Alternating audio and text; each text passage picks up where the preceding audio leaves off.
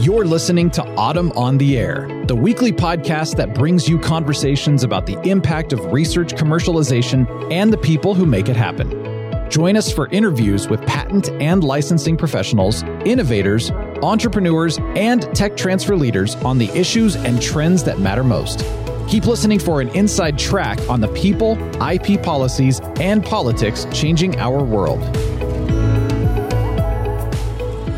Welcome to AUTM on the Air. I'm your host, Lisa Mueller.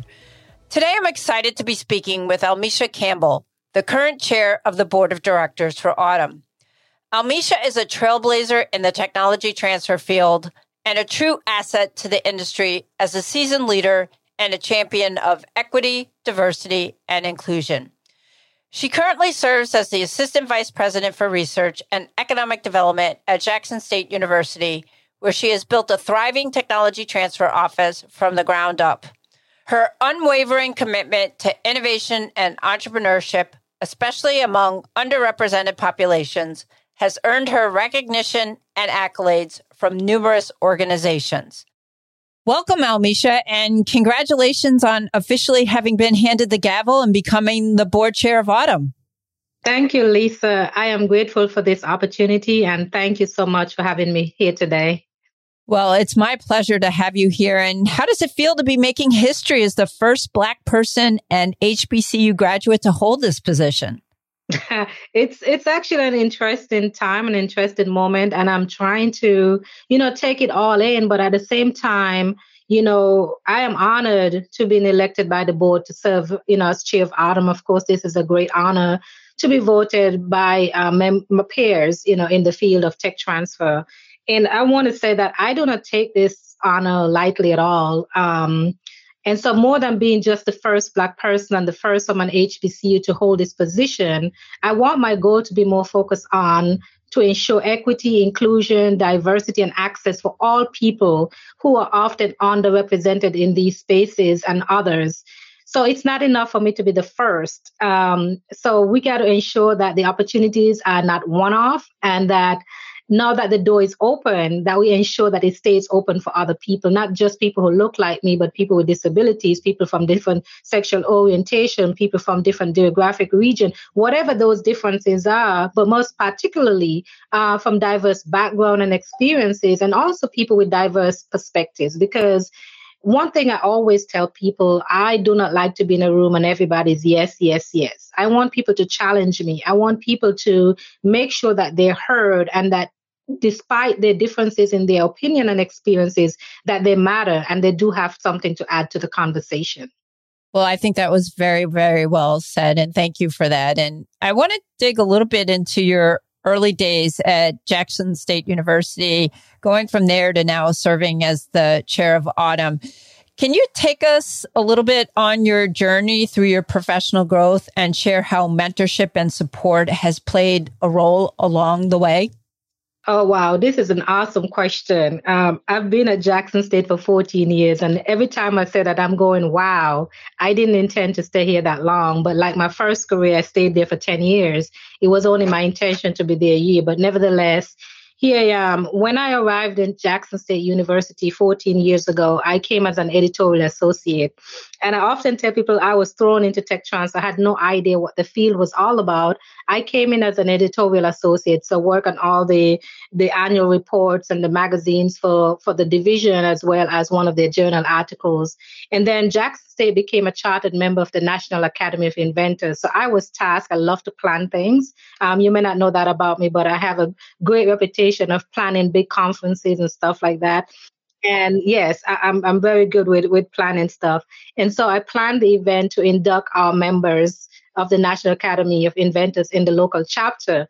And the midst of that, my president was here at the time, and my former VPR, uh, he said, Oh, we just hired someone to be the intellectual property manager. And the staff looked around the room like, what? When did this happen? And if he did that, we should have included this person while we launched um, the National Academy of Inventors chapter on our campus. Needless to say, those conversations went on for two days and figured out that I was the person that was coming on board, even though I was already on board, that I was the person doing tech transfer. I immediately did a lot of Google searches trying to figure out what this is and what does it mean for me. But if you know me, you'll know I've never backed down from an opportunity to learn something new. I constant I, I, I said myself is you know a constant learner, a lifelong learner, and I'm always willing to learn something. I may not fully understand all of it, but I'm going to try. And so when that occurred, I started, you know, asking the right questions. And I remember that I had met Tanaga Boozer previously at um, White House Initiative at HBCU's annual conference in Washington, D.C., maybe a month before. And I reached out to her and I said, Hey, I met you. You know, I, you, I remember that you're the director for tech transfer at Florida A&M University. And I called and said, Can I shadow you for a couple days? And she graciously said yes. So two weeks later, I was in Tallahassee, Florida, a place that I, I know very well because that's where I first um, lived when I came to the U.S. And so I shadowed Tanaga for a whole week and I watched how she operated her office. I watched how her office at the time, she had three person office, but she also had a student um, um, from the pharmacy school that was working and she was training that student to write patent application, etc. And then she said to me, you know what? AUTM is having an essentials course in Portland, Oregon. And this was like three days after I had met with her. And somehow, because she was involved with AUTM, she was able to get me to that course. And needless to say, that's where I met um, the Charlie Shaws and others that were in my essentials course that I was able, you know, to start learning really what tech transfer is. But Lisa, I would say this that and and I, I, like to be honest about my experiences and you know how I felt in those moments. And I remember as we went through, I think was a valuation course. Marketing was easy because I have a marketing degree and background, done that for many years. But when I got to valuation, it was one of those things that stumped me. And it, and it was a bit confusing at first.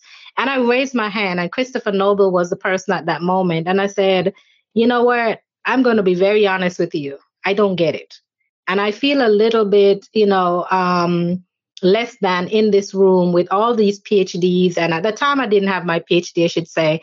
And I didn't come from a STEM background, marketing, mass communication, and my PhD is in public policy and administration now.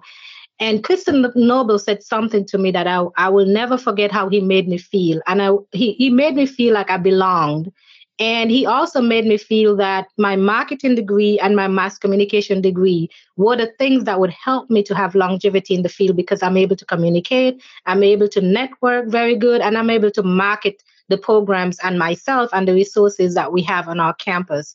And I will tell you, I credit Tanaga Boozer with getting me started, but I also credit um, Christopher Noble for helping me to stay in the field because when I thought that this was not for me, that conversation I keep revisiting every time I feel like this, I haven't learned something well enough. He reminded me that how I can take what I have, my skill set, and operate within my gift to do what the best that I can do. And what I can't do, someone else would have to do that, right? And so those are the things that I tell people. And then I will also credit the e-groups. And if you have not been posting in the e-groups and asking questions, please do, because that's a place that I lived in for several years. I was always in the e-groups. I looked, I was too afraid to ask questions because I didn't want to seem like I was asking very basic questions that I should know. But I watched the responses and I, I printed off some of them that I needed to review and I put them in a binder and I would highlight and go through and I start developing my policy and processes, you know, to align with what I was seeing as best practices from some of those institutions. Um, I also got, got to credit my current VPR, Dr. Joseph Whitaker. When he came to Jackson State in 2017, one of the things he said to us in our individual meetings, and I know for myself, is that I want to make sure that I remove all barriers to your success. And I want to leave you better than I met you. And since that time, every time I've said, oh, this person called me to do a talk, or they call me to do something, and I don't know if I want to do it, or I don't know if I can, he was the person who said, no, this is your moment, this is your time, and pushed me to do certain things because sometimes I didn't think that I belong in that space. And so I have to credit him and I have to credit um, the role of these people in my life. And I also want to talk, uh, you know, credit my president a little bit too, because we don't often talk about our presidents and because we are so far removed in our hierarchy.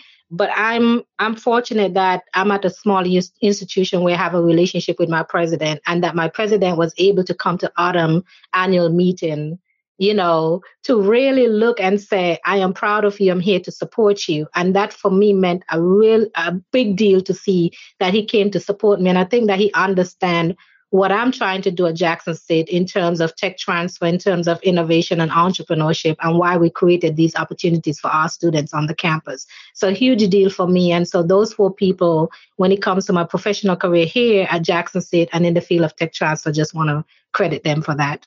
Yeah, that's an amazing story and what an amazing journey. And I will say, Almesha, one of the things that has been just so special for me about doing this podcast is just the collaborative, supportive community that AUTM and AUTM members are. And you, I think, described that very eloquently. You know, that's been my experience during this podcast, obviously yours, and, and I'm sure many others as well. So, Almesha, I wanted to ask you could you tell us how your experiences as an HBCU administrator and advocate shaped your views on diversity and inclusivity in tech transfer as well as the commercialization field? Absolutely, Lisa. I, and I just let, let me just go back and say I spent 10 years in corporate. So coming to the HBCU, I often was asked the question what the difference is between those two. And I often said metrics, you know, um, and benchmarks in terms of how much money you have to bring in by the end of a fiscal year versus at a university where you don't really have those. In tech transfer, we do have some metrics that we follow based on, you know, how our university is set up. I, I find that most universities are diverse, like we have students and faculty from all walks of life and all different experiences. And we have first generation college students like myself and, and legacy students whose ties go back as far as several generations of attending a particular university. But I also think that what some of us lack is diversity and inclusion in the leadership and leadership at various levels. Not, not I'm not just saying the president, but I'm looking at all the different levels, your directors, your your um, all the people who who contribute to the decision making process that are oftentimes not that diverse. And so the, the, the lack of diversity within those areas and not having those diverse voices sometimes stifle our opportunity to do a better job. Um, at Jackson State, um, like I said, we, we are diverse in that, but when you look around with how much women are leading, you know, departments and how much women, you know, are in leadership level. Our our leadership right now, and I got to thank our president for that, has a lot of women on our cabinet. There's also a lot of women in our administrative council that I'm in, but at some universities you don't see that. You don't see people in there making those decisions, right? And so oftentimes the decision we make affect the people that we're making the decision for right? And have unintended consequences because we didn't consider where they sit within those decision making processes. And so it shaped my viewing for me to think about um, what can I do in the space that I'm in? And, and I'm not talking about just the color of my skin because, yes, you can see that. That's visual. But how many people know that I have a great grandmother who's a white lady? How many people know that I'm a descendant of Thomas Warner? How many people know, you know, different things about me that are not surface level? And my coming from a community that's very diverse. You know, when you come into my community, there's no differences between when you see the locals, oftentimes you may think that's a tourist, but that's a local. You know, they just don't look like me, but they are locals and they grew up within our community. So we've always had, I've always lived among diverse people. And when I tell you growing up in a large family, I'll spare you by telling you how much siblings I have, but I have a lot. and and we are all different in terms of our different experiences and what we do. And like I said, I was the only one who decided to come to college. And so our experiences are so vastly different and the way we have our conversation. But you know what's there? The respect. The respect, yeah. You know, you have to have respect for people. And then how do you, if you want to help, how do you stand in solidarity for others, no matter what that is? So oftentimes when I see the elderly people, I tell people I, I have my two greatest um, groups of people that I get along with the best are the children. I've always, I always have a group of children around me and I always get along with the elderly you know, I love them to death. They're the people that I spend most of my time being around um, because they've lived so many, so many things they've gone through, and they have so many experiences that they can share with me. And despite the fact that I did not experience them, I can understand and I can have conversation about how do I do this now that we're in, you know, this era. And I love having those conversations. And so those things shape me a bit to think more about diversity inclusion, but I also think about access. Are we allowing the how do we have access? How easy it is for these people to to be a part of a conversation? How easy it is for people with disabilities to enter a room and be able to hear them talk? Or do we put them in a corner and they're not a part of the conversation? So those are the things sometimes in my role as an administrator, but also my role as a person, as a human being who loves people and who consider myself a servant leader, those are the things I ask myself. Um, I'm not going to truly understand everybody, but if I have respect and if I stand in solidarity for, to, for them, then I feel like I'm doing something to help the process.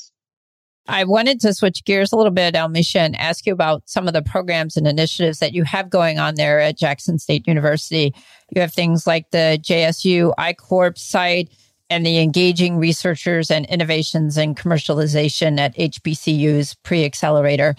Can you tell us a little bit how those programs and initiatives have contributed to fostering innovation and entrepreneurship?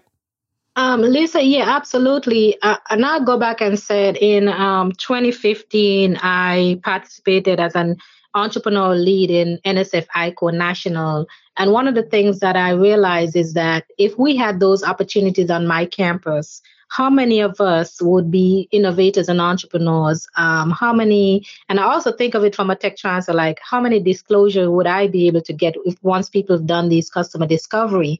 And so when we came back in 2015, um, the group of us who went, we start thinking about, you know, writing this proposal to have the I-Corps site on the campus.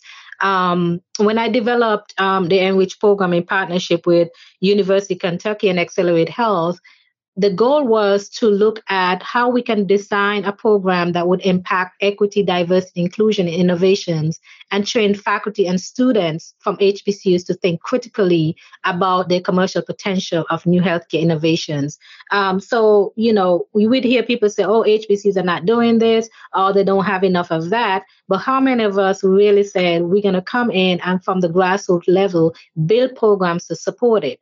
Um, I will tell people all the time, I get questions about send me some founders, some black founders, and I'm, I'm like, are you helping me cultivate them? Because I have to have the, the support on my campus to build this program. So I was fortunate to have those support to start the Enrich program. And I'm very passionate, you know, about the program and what it's doing because it's allowing people of all walks of life to access you know the innovation space and you know and to participate in it in a way that they can contribute meaningfully and to understand the role of innovation entrepreneurship and tech transfer in the r&d space. Because a lot of times they're thinking you know traditionally they get a grant they do the research they send a you know they send a um a report to the funding agency and they're done. But they never think about you know the lab to market processes and all of that. And that's changing.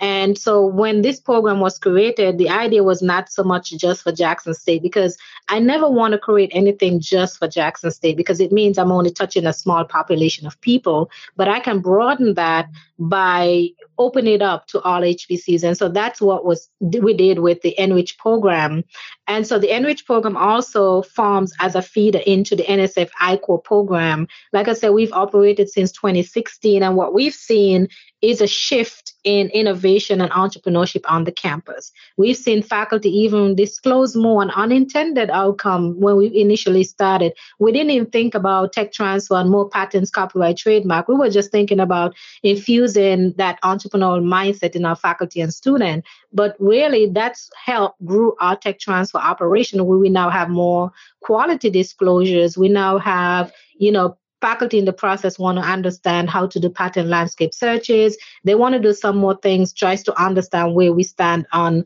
on that role.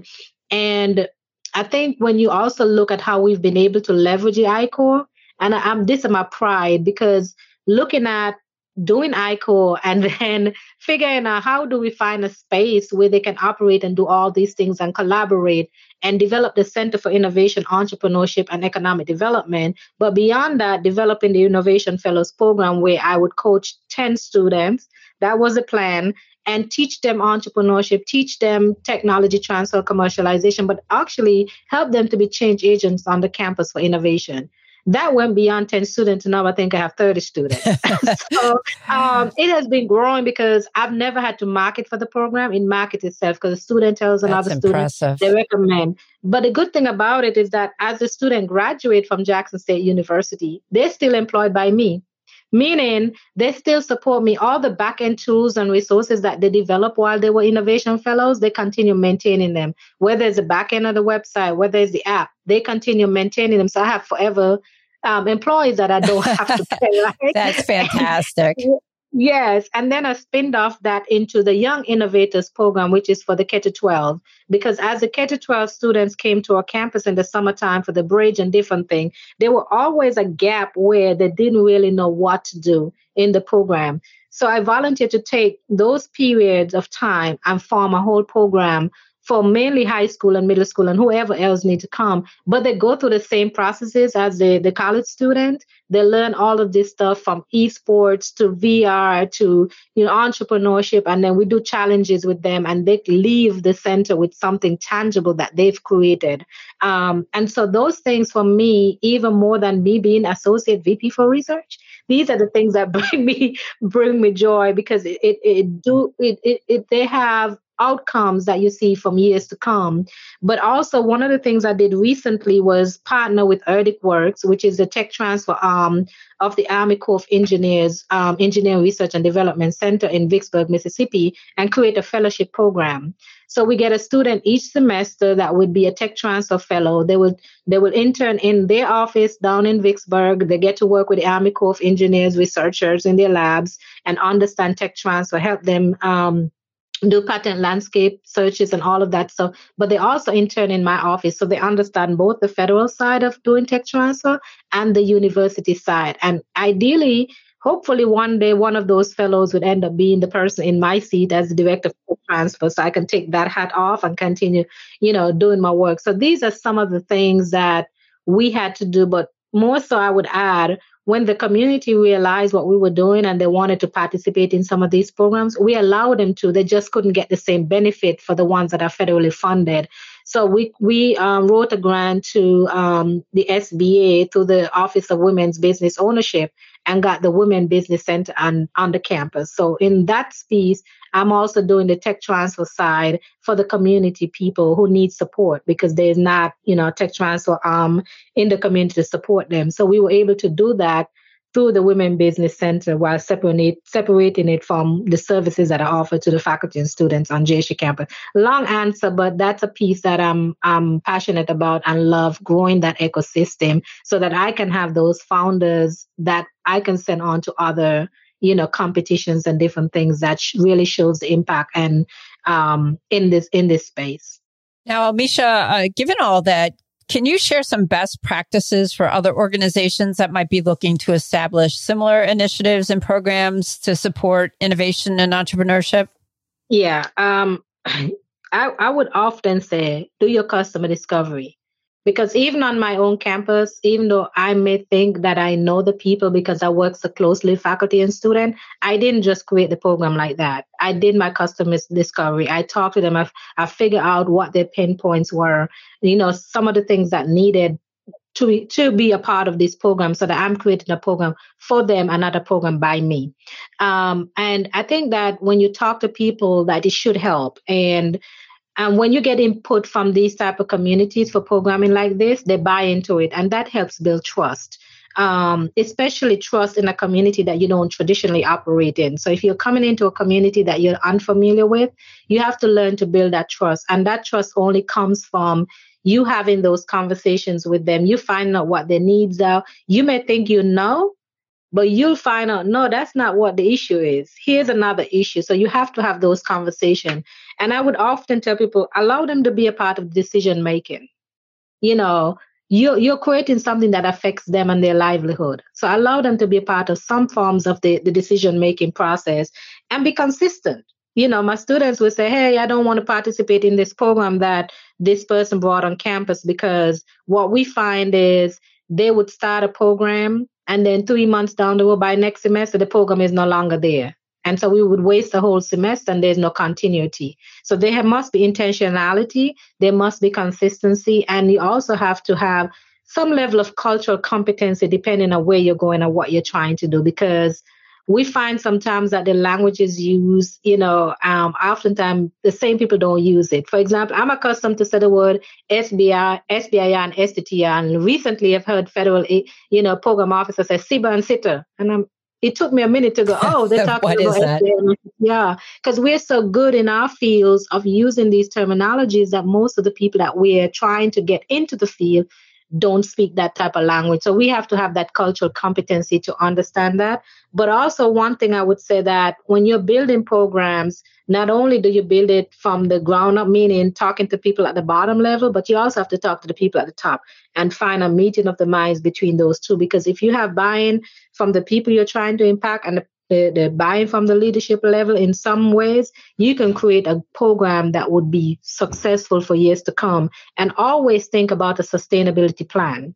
Because when when I co-created the Center for Innovation, my my first thing was I don't want to put in all this effort, all my weekends, all my late nights, and then if I leave the university of the or if the university say I don't need Almesha anymore, then this center just sits here and nothing happens. So how do I create that sustainability plan? So the, the corporate partnership, the research grants, plus ha- empowering the students to be the leaders. The students are leading their own programming. I don't have to be in the center 24 7. It's led by the students. And so that's one of the ways that um, I thought about it is that I didn't want it to be about me. I don't ever want anything I do about me. I want it to be about the people I'm trying to impact. Almesha, you have so much to be proud of. As you mentioned before, you're a first generation college graduate and you're also a, a mother of two. How have these experiences shaped the way you approach leadership and mentorship within your professional community? I just throw the spaghetti at the wall and hope it sticks. No, Does that work? Because I might do that after this podcast.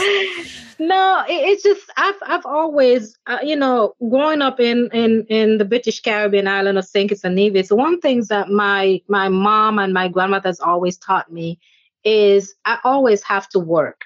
You know, it doesn't matter whether it was, and we have a colloquial language, uh, you know, and if I say it in my colloquial language, the huna waka de waka night, meaning if you didn't get the job done today between eight and five, my grandmother would wake you up in the middle of the night and send you outside to oh, do wow. that job either way, her t- her thing was the job has to get done. So I've always had this, um, you know, innate way of knowing that I have to do my job no matter what, and that I always have to let my work speak for itself. Because if I don't, then it means that I didn't do a good job of trying to make it a good job. And then my my mom and my grandmother were two non nonsense strong women, no nonsense. No questions asked, just do what I say and get it done. And they instill those things in me from a very young age good work ethics and supported my growth and facilitated every aspect of my life from the time I was trying to be a cheerleader to a dancer to a, a debater, whatever I tried to do in my life growing up, and I've done a lot. my parent, my grandmother, and my um, and you hear me say that because I didn't grow up with a father figure per se in my life. Um, I knew my dad very well, um, but we didn't have that relationship. And that was, you know, I'm not going to go into details with that, but I love my dad to death. Um, but there were strong people in my life that often tell me, you know, the way they gave to me made me knew know that I have to give back. It wasn't anyone who said, Almesha, you have to give back. I remember when we didn't have. I remember when my mom would say, Oh, you need this clothes to go this way. And she would take one of her dresses, cut it out, and make a dress for me to do something that I needed to, because I was always doing something. I always had my mom running about what I needed to do. And so she did that. And it always taught me that whenever I get the opportunity to help someone, I'm going to help someone. And so I've always done that. I've done that a lot with the youth um, from my church, you know, leading youth groups for over 12 years to on the campus. Um, and just doing those things. But then my daughters also keep me grounded. Um, they're 16 and 12, and we have a great relationship where we talk about anything. And if they ask me a question, no matter how young they were, my only job was to always tell them the truth. And then I had to deal with it afterwards by their feedback.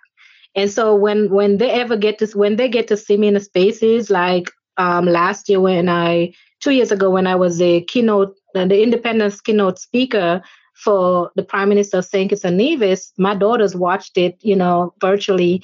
And when I got home, they were like, whoa, mommy, you sounded so different. I'm so proud of you. Oh, wow, oh, we didn't you know.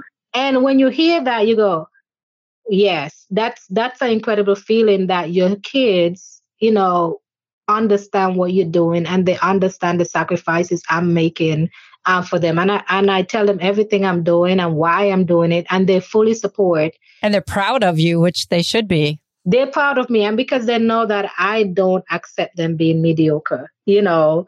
Um, and I just said this quickly, but my daughter, the oldest one, came home. She was 12 years old, and she came home, and I said, "When are you going to do your your assignment that's due in two days?" And she said, "Oh, I'll just wait till tomorrow."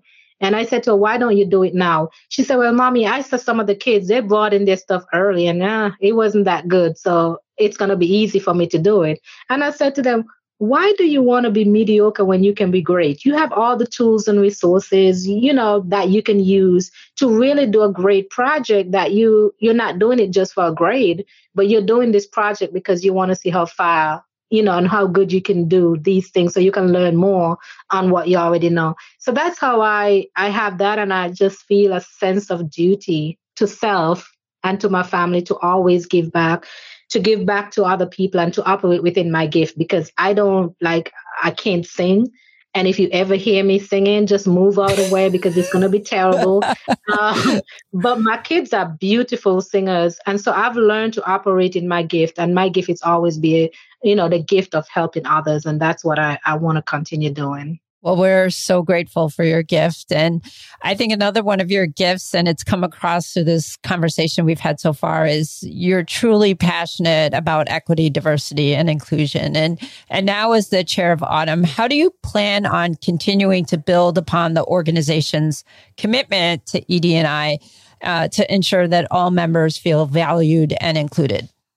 That's a good question. As you know, one of our pillars is include, and we have we have a board in our strategic plan we've dedicated to ensure that we have equity diversity inclusion you know across um, the whole spectrum of what we do as AUTM we we have to understand that we have different people in our organization with different backgrounds different experiences different voices and we ought to, we we ought to let them speak and we ought to hear from them what they have to say about our organization. And one of the things i want to make sure i do as chair of AUTM is to make sure i listen make sure I'm available when people want to talk about their feedback, give their feedback, and they want to talk about anything they see with the leadership of AUTM or the direction of AUTM. I'm willing to listen because I think that's the only way we can grow. Um, I'm fortunate that we were able to have a, a listening session with um, the international community at the annual meeting, and we were able to listen to, you know, their feedback about how AUTM can support them, but what AUTM is also doing in the EDI in the EDI space. Um, so I, I, my plan is to continue supporting that. My my plan also, Lisa, with you as the incoming chair, as the chair of, of the EDI committee, to working closely with you and Nargis to make sure that you have the resources that you need to do a great job, and and that EDI is not just a standalone effort, but it is um, woven throughout everything we do within the organization. So no matter what we do, we shouldn't be able to to see EDI standing out as a, a, a sore thumb. It should be, you know, woven throughout, and and that's something that I hope I'll be able to help um, in this year. Yeah, and I know Nargis and I are really excited to be working with you and and that brings me to ask you, um, Almesha, in your opinion, what do you think are some of the biggest challenges are that are facing industry in terms of promoting diversity and inclusivity? And how is we as a community can work to address them better? That's a good question. I think one of the challenges for industry sometimes they want to help, but they're not too sure how to help. And I think oftentimes they're not sure who at let's say, for example, they want to reach out to historically black colleges and universities, they may go to a website and pick someone, and they may not necessarily pick the right person to communicate these things with, right? And so in in in laying out those plans and in moving forward, some there's some mis missteps with that. Um, I think that's a challenge for them because they really do want to help. I've seen, you know, a lot of companies reach out, and I, I would talk about HP, for example, that with the HBCU um, tech conference, what they did was bring different people represented. They started out with the CIOs because that's what they the tech and brought them together to have these conversations. But when the CIOs realized what was happening, they bring other people on board like myself to help shape the way the conference should look because these are the needs of our community. These are the needs of our students and faculty. And they were able to build a successful conference that's in its um, about to go into its third year that I'm proud to be a part of. That that's one of the challenges. And and I think um, the other piece maybe for for the rest of us in the space what we can do is just talk to people. Talk when we see people at the annual meetings and regionals or wherever wherever we are we often we do a good job of having badges. I mean last time i had 20 things you know on my yeah they're pretty colorful yeah. Yes. I wanted to represent everything. But one of the things i did um last year and this year specifically was to look for those batches that says new member. I sought out those specifically because I wanted to make sure they felt a sense of belonging and that, you know, no matter who they are, it doesn't matter, you know, which school they come from, no matter when, whether they have a large office or a small office, that someone walks up to them. I think it means a lot that someone walks up to them and say, Hi, how are you doing? You know, are you sitting with someone for lunch? And sit next to someone because we we know who we are as a people. We often want to gravitate toward the people we know. We want to sit and we want to kiki and catch up. But those people sometimes want to build a community. And so we have to be intentional about how we reach out to them and engage them and make them feel a sense of belonging in our community as well. So, Almesha, is the new chair of AUTM, I'm sure you have a lot of exciting things in store for the organization. Can you give our listeners a sneak peek into some of the strategic initiatives that you and the rest of the AUTM board will be focusing on in the coming year? Uh, yes. Um, um, for those that were able to stay um, for the closing session on um, the annual meeting would hear some of it because you know i wanted to make sure in that speech that i talk about the things that were you know not just important to me because th- this is not my organization and this is not about me but this is about what we said we're going to do as an organization in our strategic plan. And what are some of the strategic initiatives that we can do to ensure that we're meeting um, what we said in our strategic plan? So for me there were four key things. There's there are others but the four key things i'm going to mention that i'm going to focus on is going to be international engagement. Um, oftentimes you know people may forget that I'm also international. And so I want to make sure that we focus on that. There's a lot of opportunities in that space that we don't necessarily tap into. And I, I'm I'm happy that we had the international listening session and we were able to learn a lot.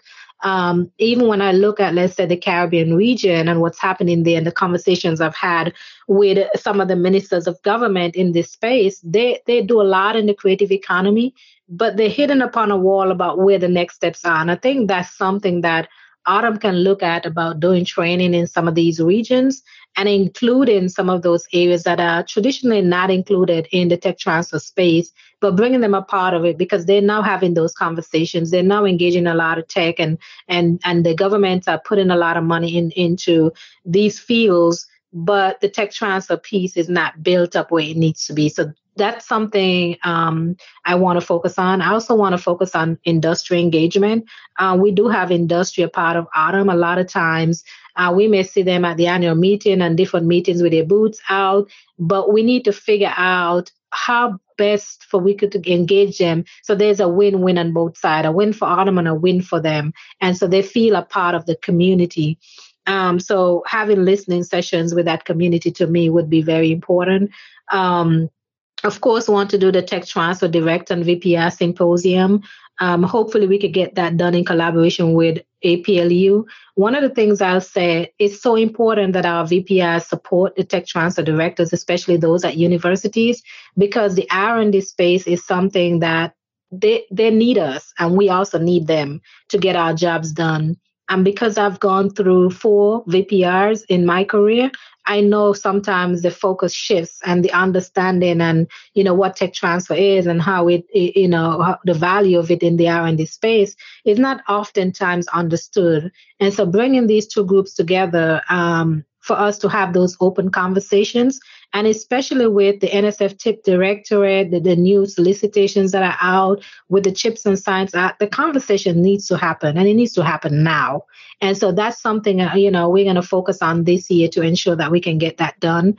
Um, of course, we talk about EDI, so definitely want to implement dedicated inclusion programming, you know, this year.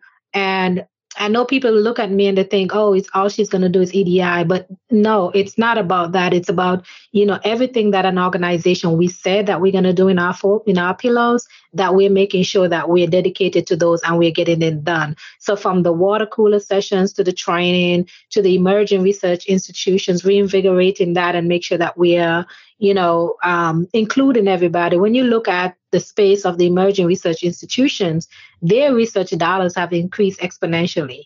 You know, um, Howard University just got a $60 million, you know, you, you look at the different money that are out there um, in this space and you have to sit back and say, okay, it's time for us to train more people, you know, in this space. And, and that's something that I want to focus on. But there's some other exciting stuff that, that we have in the pipeline with the board working on. And we, we are fortunate, you know, that we have Steve Susalka as the CEO because he's very passionate about tech transfer and about AUTM succeeding. I, I also want to say this, um, and I said this to Steve Susalka, um, having been to a meeting in WIPO twice last October and this past and this past February, and hearing Director General Tang talk about the importance of the relationship with AUTM and what they can do but cannot do it without the support of AUTM makes me feel proud to be a part of this organization. And it's only because of our volunteers, our staff, you know, and people like Steve that we have at the helm that make sure that AUTM has a great reputation globally. Well, Almesha, I can't thank you enough for taking all this time today to join us on the podcast. Your story and experiences are truly inspiring, and I'm grateful to have had the opportunity to learn from you and hear your perspectives on the important topics of diversity, mentorship, and leadership. Your passion for creating a more inclusive and equitable future for the technology transfer community is absolutely inspiring.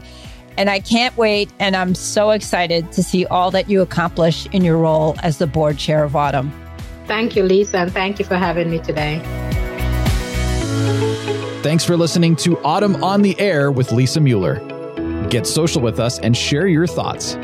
You can tweet us at AUTM or visit us online at autm.net. We'll be back next week on the air. Be sure to join us.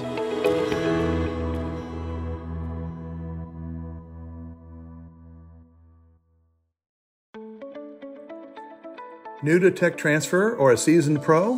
AUTM is the global member organization for tech transfer and is here to help you get connected, get smart, and get ahead. Whether you work in academia, research, government, business development, corporate engagement, or startups. AUTM is dedicated to supporting you through education, advocacy, networking, and promotion. Join and you'll receive 20 free live webinars, as well as meaningful discounts on meetings and courses, insider access to a vast network of colleagues to help you through challenges, and align on new technologies and the university decision makers who license them. Membership is open for 2023. Join us